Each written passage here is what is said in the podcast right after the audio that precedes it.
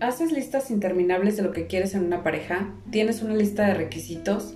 Cuando llegas a la relación, tiras la lista por la ventana y terminas aceptando todo con tal de no perder lo que tienes. Hoy quiero proponerte que en lugar de buscar ideales vayamos por personas reales. Se trata de regresar a lo esencial poniendo el mínimo. Ya sé, ya sé que la palabra mínimo usualmente pensamos que vamos a recibir algo mediocre, ¿no? Pero que tengas estos estándares básicos no significa relaciones mediocres. Mira, vivimos en una sociedad que nos dice que más es más, que más es mejor, pero se trata más bien de no sobrecomplicar las cosas, de regresar a lo que es importante, de regresar a lo que es esencial.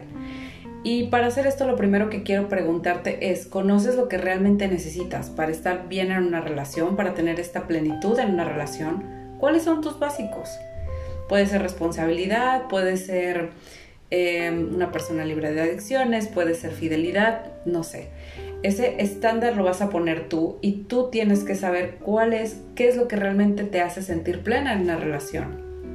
Si en el pasado has tenido relaciones que no coinciden con tus estándares, entonces te puedes preguntar, ¿qué parte de mí no resuena con este estándar? ¿Qué parte de mí cree que no es posible encontrar esto? Como cuando pensamos, ningún hombre es fiel y yo quiero fidelidad, o ningún hombre me va a decir la verdad y yo quiero sinceridad y honestidad.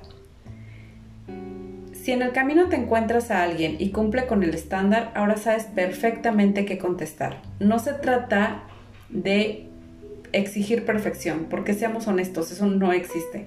Pero es totalmente posible para ti tener una pareja que cumpla con este estándar y quién sabe y hasta descubrir que tiene cosas increíbles que nunca imaginaste.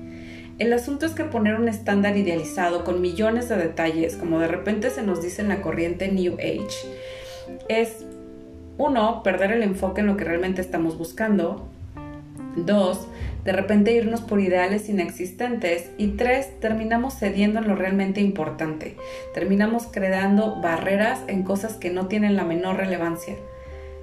Entonces quiero preguntarte, ¿qué estándares te vas a animar a crear? Recuerda que si quieres aprender de cómo vivir relaciones conscientes y que funcionen para ti, puedes apuntarte aún en Transforma tu relación. Te voy a dejar el link en las notas de este episodio. Te mando un beso, un abrazo y me va a encantar escuchar lo que tú pones de estándar para ti. Hasta pronto.